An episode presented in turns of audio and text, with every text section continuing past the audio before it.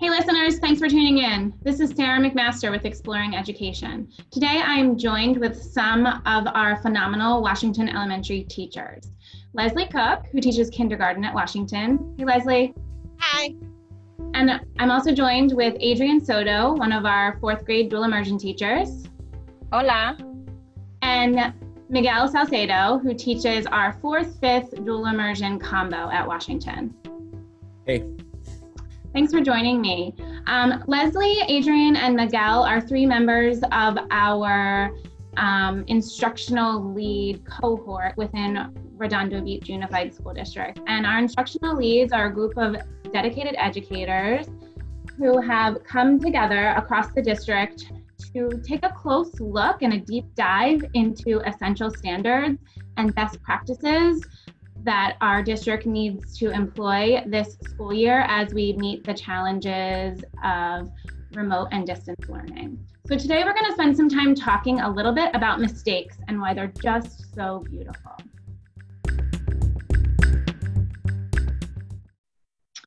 One of the things that we get to see as educators in the classroom is our students working through struggles. We get to see them try, try, and try again to solve problems all day long. At home, right now, our parent community is, you know, going through that same process, and it might be overwhelming sometimes to see your own child struggle so much. But what we're going to talk a little bit about today is why it's so important to allow your child the opportunity to engage in productive struggles. So, Adrian, what do you have to say about this? So, in the classroom and among us teachers, we're, um, we constantly refer to productive struggle, which means that um, they may not get it on the first try, but as long as they're continuing to work through it and try different strategies and slowly progress, that's what matters to us. So practice is progress. Uh, there's things that within you know a minute after the lesson it, they get it they do it they're able to apply it and remember it um, as opposed to other concepts takes a little bit more time. So they may feel frustrated which is fine and we try our best to acknowledge that frustration and give them the strategies to to get through that. But um, it's it's okay for them to not get it the first time. As long as they are trying to apply those strategies asking questions reaching out for help from a peer from from us from from you. Um, part of that productive struggle is giving them the the appropriate prompts to get them through that. So i know um, none of us like to see anybody struggle right? Our, our first initial thought especially as parents is to jump in and and solve the problem for them. But there's no learning involved in that in that sense to some degree. Of course we don't want them to be having um, a complete meltdown and because everything shuts down at that point. But if they're struggling they don't understand it's good prompting would be and across the uh, con- um, sorry the content is like what makes you think that? What do you do next? Let's go back at the directions. What are the directions asking you for? What are the key words in these directions or in this word problem? Um, what do you remember from your notes? Let's look back at your notes. Or is there a video? Let's go back at the video. Pause throughout. So all of that you're not necessarily giving them the answer but you're giving them you're you're guiding them. Just when they started to walk you're kind of behind them in case they fall but your hands are right there beside them. Um, that's that's what we would like um, parents to do and i know some have asked well i don't know how to help them and um, but prompting and it will get the wheels spinning. They may not get the answer but at least their wheels are spinning. And I think that, Adrian, just to kind of piggyback off of what you said, right now in our classrooms, you know, in this virtual format, there's a lot of front loading that our teachers have to do sometimes, right? You have to kind of give a lot of directions to kids, tell them where to go. And then sometimes what is happening is that the kids are, you know, listening, right? But then they might log off of their Zoom call and go into Google Classroom or Seesaw, and they might say to the parent, Well, I don't know what to do, right? So, part of the role of the parent at home is like you shared, Adrian, is, you know, kind of asking those guiding questions to your child so that you're encouraging them to start to do some of that problem solving on their own. So, well, you know, where can you look? Right? So, how can you help yourself? Those types of questions that at this point in the school year, we're seven weeks into distance learning, you know, your, your children have been going to the same platforms over and over again. And of course, we're sprinkling in new platforms for them to be trying out and you know we're diversifying the experiences.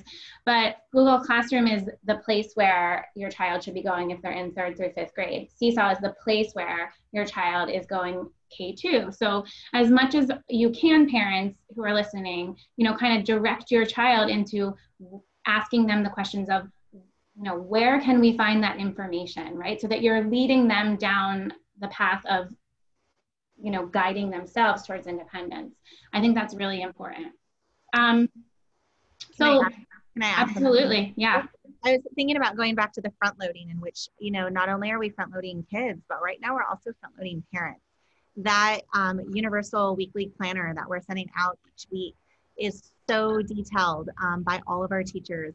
You know, we're giving the learning expectations of what they're supposed to complete both in a small group and you know or in their whole group lessons with their teachers. But then there's also that independent piece too that we're also telling them what they need. Um, often teachers are giving materials or saying this is when you're going to complete it. Teachers are even front loading the students in the live sessions. Maybe they'll open up that document to also give them a brief working of it. And so i think as a parent myself to two kids at washington right now um, i also know that it's really important to take those weekly planners and go through them with you know just a fine tooth comb. And even for my oldest who is able to do things a little bit more independently i'm able to talk with him about what his learning objectives and the things he's going to need for the week. That's also going to help make him successful when it's his time to be on that independent time away from his teacher. And and it's it's helping to build especially for our older students who are ready for that that that conversation, that check in, you know, either at the night before or in the morning, the morning of, with their check, with, um, you know, their parent who has had the opportunity to look and see, like, this is look like for your learning day. You know, uh, what do you think you need to be prepared, right? So you're putting that on your child. You're helping them build, you know, independence and I've talked about this a lot before on the podcast, but you know, critical executive functioning skills that are going to supersede, you know, the math lesson, right, or the social studies content for the day. When we think about the skills of planning and being prepared and being organized, that our children are going to need every day of their adult lives moving forward. So they're getting the opportunity right now to practice that. And what we need to do as the adults in their lives is come up with opportunities to foster that independence. And part of that, like I, I talk about in the classroom, is they're learning what type of learners they are. Some are visuals. I do a lot of my notes with color coding and symbols because that's how I learn and that's how I can kind of check off my list in my head, like, okay, I'm going through these concepts, these steps. But I tell them like, you know, if if you're visual, write things down. Even though you have the agenda, you can print it, you can post it, but writing it again in another piece of paper and a post-it or in even your own um, notebook agenda that's another reminder in your head. And then or the physical need of checking things off. Red is i need to do it right now. Blue is like choice. Like just try different strategies. And as us adults we just think back like in meetings how if you have meetings like what helps you remember deadlines? And pass that on to the, to your kids. And if that works for them great. If not try it again.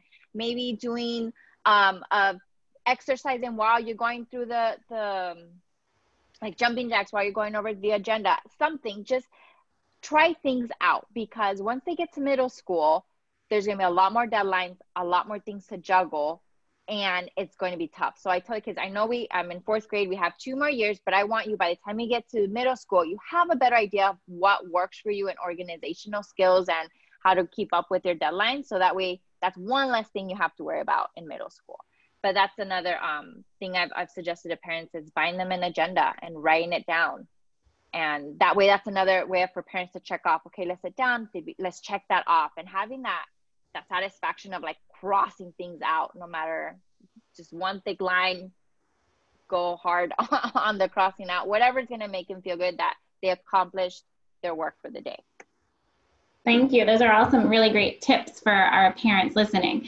So, we also want to today talk about essential standards. Parents at back to school night and in your child's, you know, weekly planner and the emails and communications that our teachers have been sharing, they've been, you know, talking a little bit about essential standards. But what we want to do today is break that down. So when we say that a standard is essential, what does that mean? Um, with essential standards, it really means it's representing the minimum that a student must learn so they can continue to reach higher levels of learning. So with essential standards uh, within our instructional lead teachers that had met throughout the summer to really focus on our essential standards, we focused on three criteria areas, and that was leverage, endurance, and essentiality. And leverage was that we wanted to make sure that that standard makes an impact across all of the subject areas that are being taught by your child's teacher throughout the school year.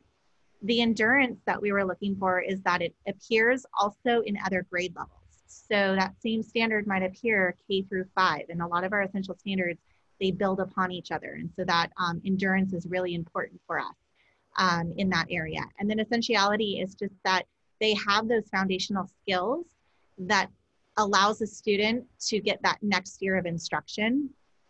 And so with the essential standards, what was really important is to look at our language arts standards and our math standards. And within our language arts standards across the district, uh, we chose, depending on if it was um, English or if it was dual immersion, depending on the standards, we really looked at all three of those criteria to make sure that those essential standards fit um, for the language arts and for the math section. And so it's actually helping us kind of um, wrap and spiral a lot of our learning um, with our content and we're able to even integrate other subject areas into. So if it's a language arts writing goal, that language arts writing goal could actually be carried through social studies. It could be carried through science. It could even be carried through math when you're working on maybe a uh, response to word problems or critical thinking skills in math. Um, so that, that's where kind of the essential standards is just that minimum that they must learn to reach those higher levels of learning. Um, yeah, I mean, and I even um, when I think about these essential standards, I almost like to think about like when you play sports, right?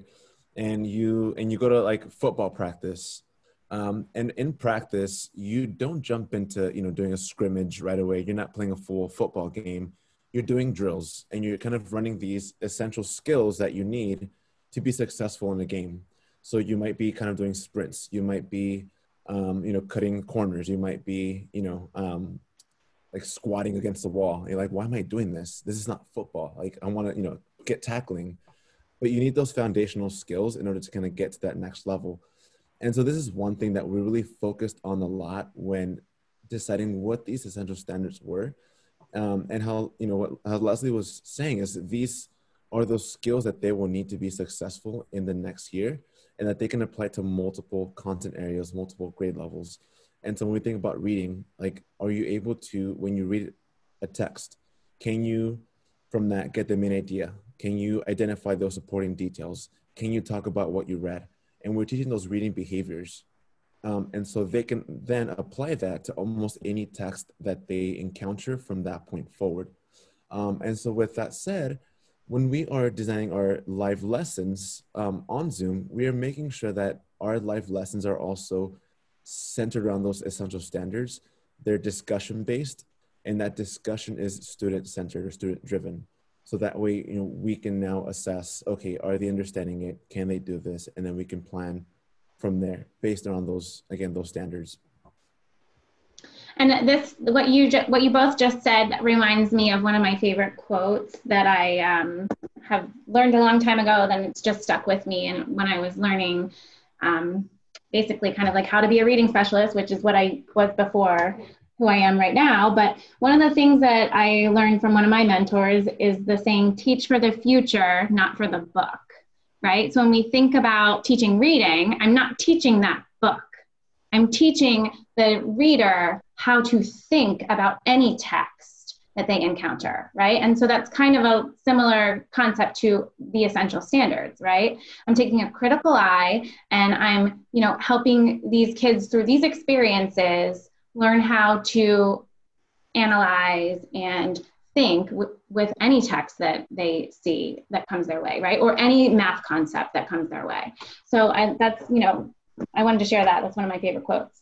Um, it was also uh, like really amazing too, is just working with a variety of teachers across the district that were multiple grade levels and being able to really like dive deep into these standards and really look at them, you know, to where we were uh, really having to defend certain standards to make sure that they they did meet those criteria. And you know, we might have another teacher who disagreed, and being able to like have like critical discussions, you know, that really are for our learners and for our students and even our own kids for a lot of the teachers who have kids in the district. And you know, so just seeing those essential standards really come to fruition across the board and seeing how you know one standard maybe really was needed in a, a first or a second grade but then maybe by third grade there was a different standard that was more um, conducive for their needs for the essential essentiality and endurance and that's a good point too leslie because i think that sometimes as educators we get into these patterns of behavior right? Where maybe we've taught this certain grade level for 15 20 years right? And we and what what's happening now is that we are all taking a really close and critical look at what we're doing with our students and how we're spending our time.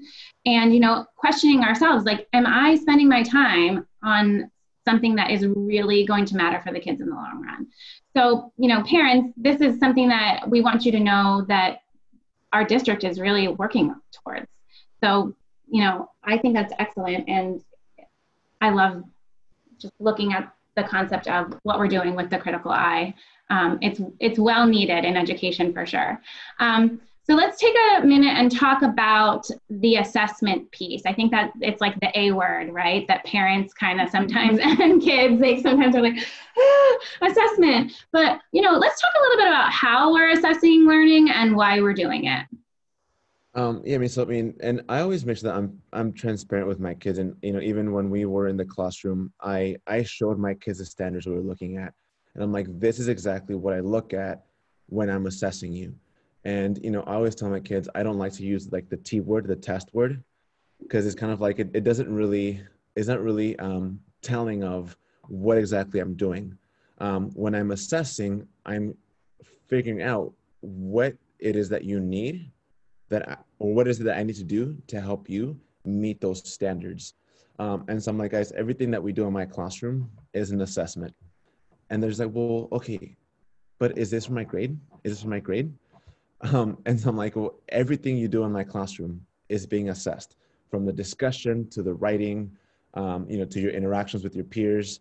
Uh, you know, I'm, I'm assessing multiple things when, when we're in the classroom. And so I'm like, guys, we we kind of have this like fear of assessment of like, oh no, this assessment is gonna be, you know, the like this is just be the one that kind of either like makes or breaks me. And I'm like, guys, like take a look at it as like these assessments are just inform me, right? They're not meant for me to label you as okay, you're a one, you're a two, you're a three, you're a four. Um, and like, you know, some guys, yes, your grades are important but because they communicate to your parents your progress. That is why those grades are important because they communicate your progress to your parents. They are not important because, well, if I could afford that means I'm the smart kid. You know, because at the end of the day, you might see a kid who has a two in trimester one and they have a two in trimester two, but that doesn't necessarily show the progress or growth. Um, so e- even when we're having those class discussions and just kind of tie this back into what Adrian was saying with the productive struggle, um, in terms of like, I want to tell them, guys, I just want to know what you think. Even if you think it's wrong, just say it. Because sometimes I say things that are completely wrong. And I'm like, well, you know, at least I, I threw myself in there. And I have kids who, even when they participate, they're like, I might be wrong, but and so just getting them to lose that fear of, of participating, because I'm like, okay, I like what you said about that. Tell me more. And with that, I'm even assessing, okay, they got this part. Maybe I need to provide them with more prompting questions or guiding questions to get them to meet this standard. I think, I think Miguel, you like make a perfect uh, point of the whole mistake piece. Is like mistakes are beautiful. There is a reason why we can learn from our mistakes. I think as adults, we probably learn better from our, our mistakes.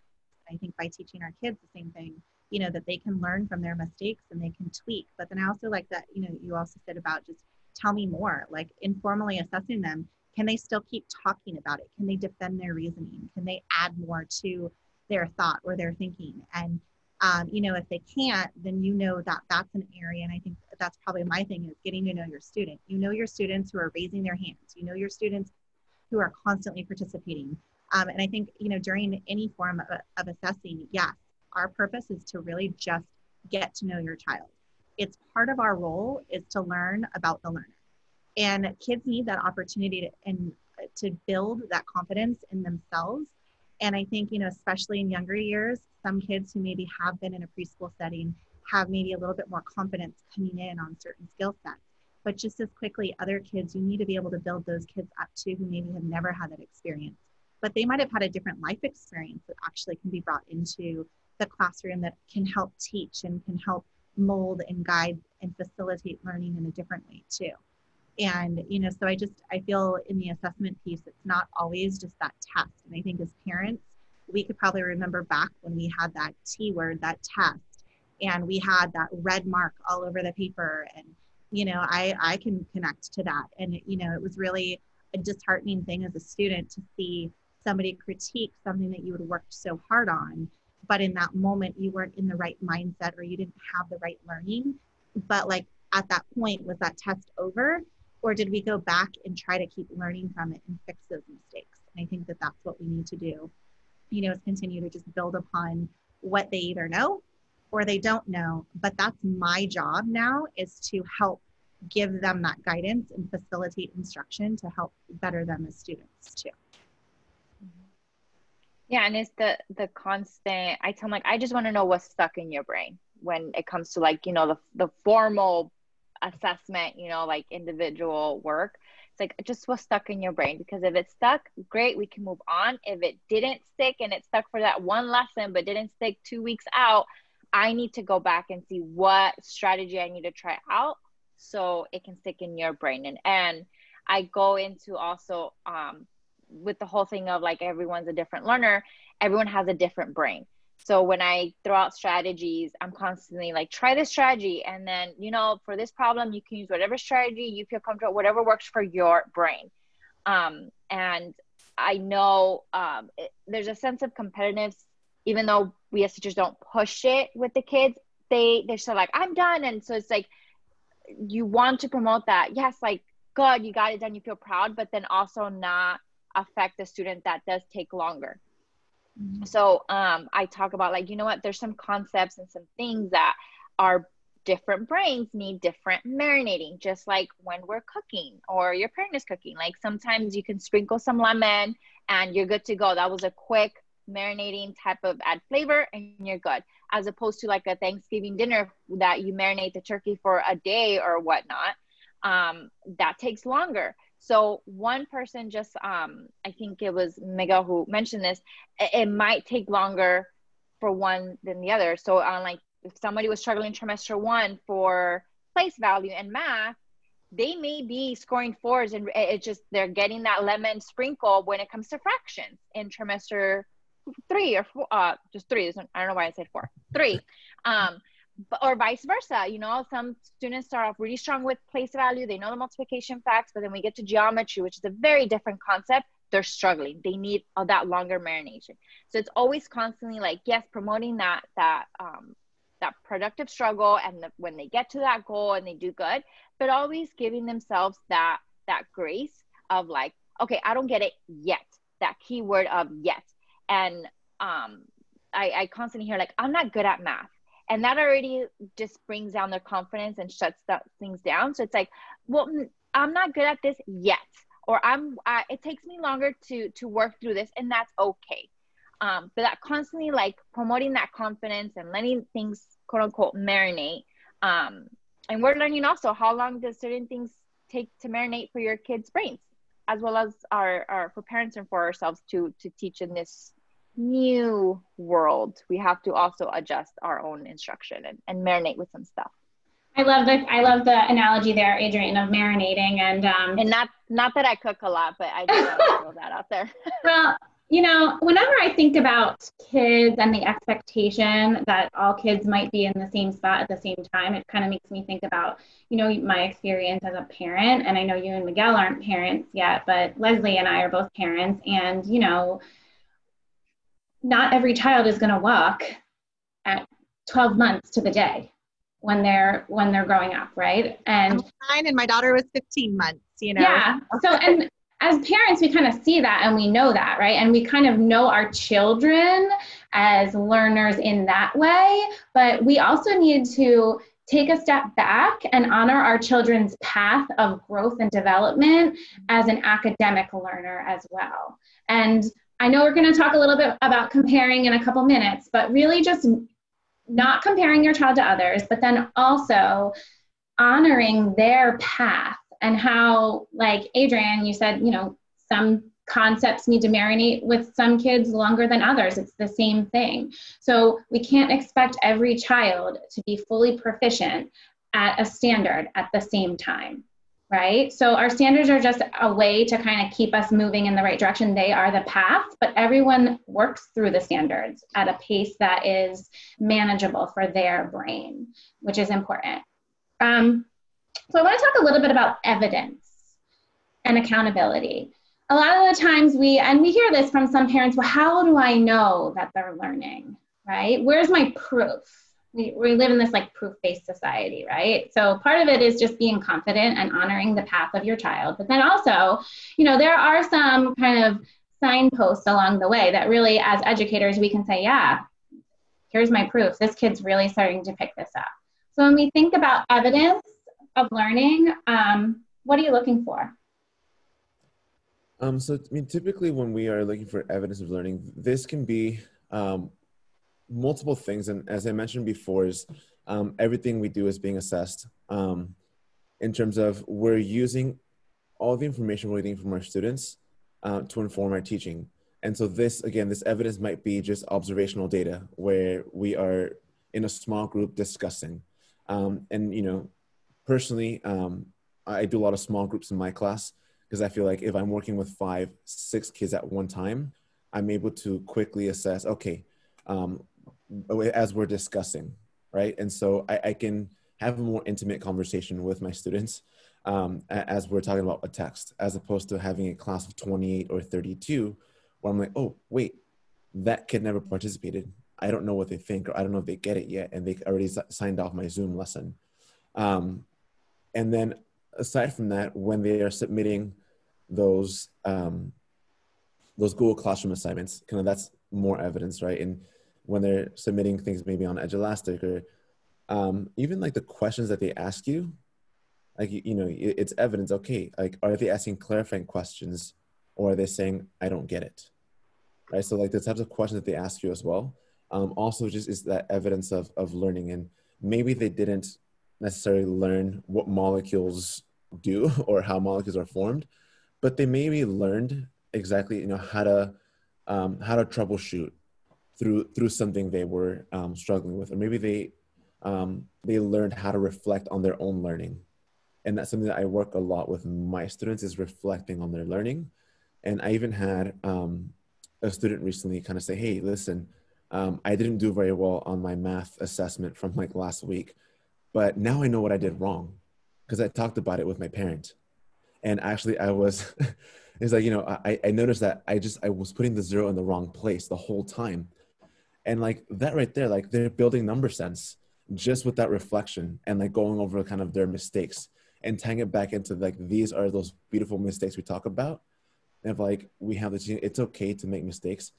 And even as we tell each other, it's okay to not be okay. I think right now it's totally okay to not be okay in the world. And, and, and it's okay not to get it because everything that you know that we are producing um, and then we have them create some Flipgrids we have them you know write we have them um, you know we have them like create maybe like a visual diary that we have them do. Even through those we're assessing can they follow instructions? Are they answering every part of the question? Um, and even I, i'm leaving voice notes like as comments on their work and some of them are have downloaded that extension and now they're leaving voice notes for me that's great and, like, that's evidence okay like again they're learning that technology right yeah so, for sure Is and I think it's also that are they going back to those notes? You know, sometimes I think in the lower elementary, you know, especially with Seesaw, something that's great is we can give video feedback as well as we can give voice feedback, and we can even use the tools on Seesaw to show a student maybe a mistake that they had made and why, and be able to explain it more. And um, you know, are they going back to those? Are the parents also going back and listening to those too? To make sure that they understand you know some of the feedback or just actually see you know that we are checking in. And sometimes on seesaw we might give them a little heart and we've seen it and we know what it is and we're looking for and then we might pick that one assignment that we're really giving critical feedback and um, you know a response that is more meaningful um, on the evidence of learning. But i think what's really important too is as teachers we do not compare student versus student. We really are looking at each child individually as learners. We're differentiation we're differentiating instruction based on your your child's needs. And I think what's really you know important is the same thing as um, you know I've I've heard this I've seen this on social media where you know parents you know have said well remote learning in the spring is different from what it is right now. And I think um, you know it's something that we need to you know be careful on is not comparing what happened in the spring, that was we were we were putting a band-aid on a quick fix um, where we've had time to process, we've had time to collaborate and work together as units, you know, to really put a cohesive effort into making sure we're hitting the essential standards, that we're teaching an appropriate amount of minutes that aren't going to, you know, in a way become Zoom zombies um, with with their kids, you know, in learning. And I think, you know, just know that we really think about in evidence of learning your child's strengths, what also their needs are, and how their own pattern of growth continues to flourish. And again, someone's flower might grow a lot quicker than another child's flower, but it doesn't mean that they're not blossoming. And I think that that's something that you really have to um, like focus on as a parent is they need the grace to be able to struggle they need to be able to give the grace to be able to fix you know that beautiful mistake and work through it whether you know they're they they were right or wrong that's okay. But i think you know as teachers we're having to give ourselves grace. As um, parents we're having to give ourselves grace. Um, and i think just you know even for you as a parent please give yourself grace in this too. Um, we are as teachers i think making adjustments in our schedules in the classes that we're um, doing, the way we're designing. You probably have seen a lot of different schedule tweaks along the last you know few weeks because we really are trying to find what works for our group of students. And again, like what may work in my class may look very different from what is in Miguel's or Adrian's class because of the different needs of our students.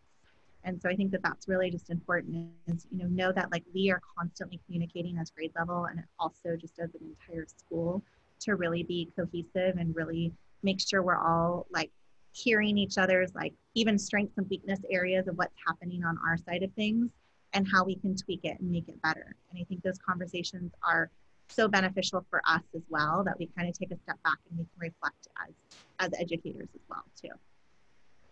Well, thank you. I, I, appreciate that. And I think that hopefully that what you just said about giving yourself grace will resonate with our parents right now. And even just the concept of giving our kids grace as well this is hard on them, it's hard on us, and they've never done this before, right? So we need to give our kids the opportunity to, you know, just settle in, right? And learn that it's okay to make mistakes.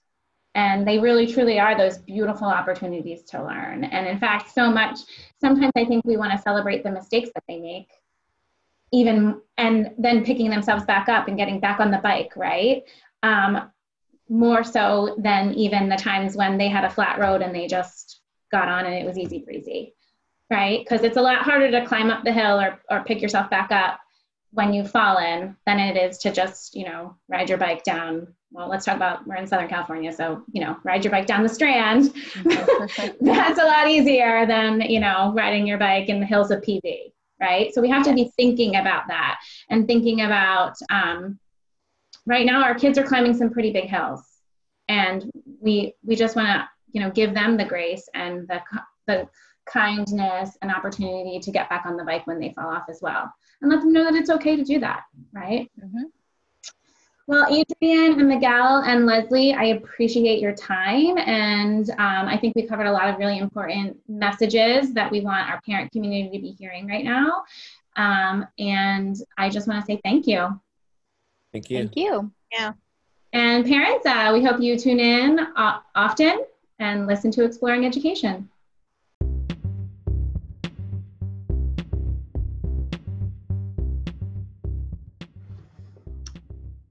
So that's it, listeners. Life isn't always a flat road. Sometimes it's a bunch of hills, one after another. We hope that this episode made you think, made you reflect, and reminds you to give yourself grace and honor those mistakes. Pick yourself back up and get back on the bike. And tell your children the same thing. You can follow us on Twitter at WA Explorers and on Instagram at Washington Explorers. You can also find out more about our school and our community by going to our school website, washington.rbusd.org. Keep exploring and keep it real.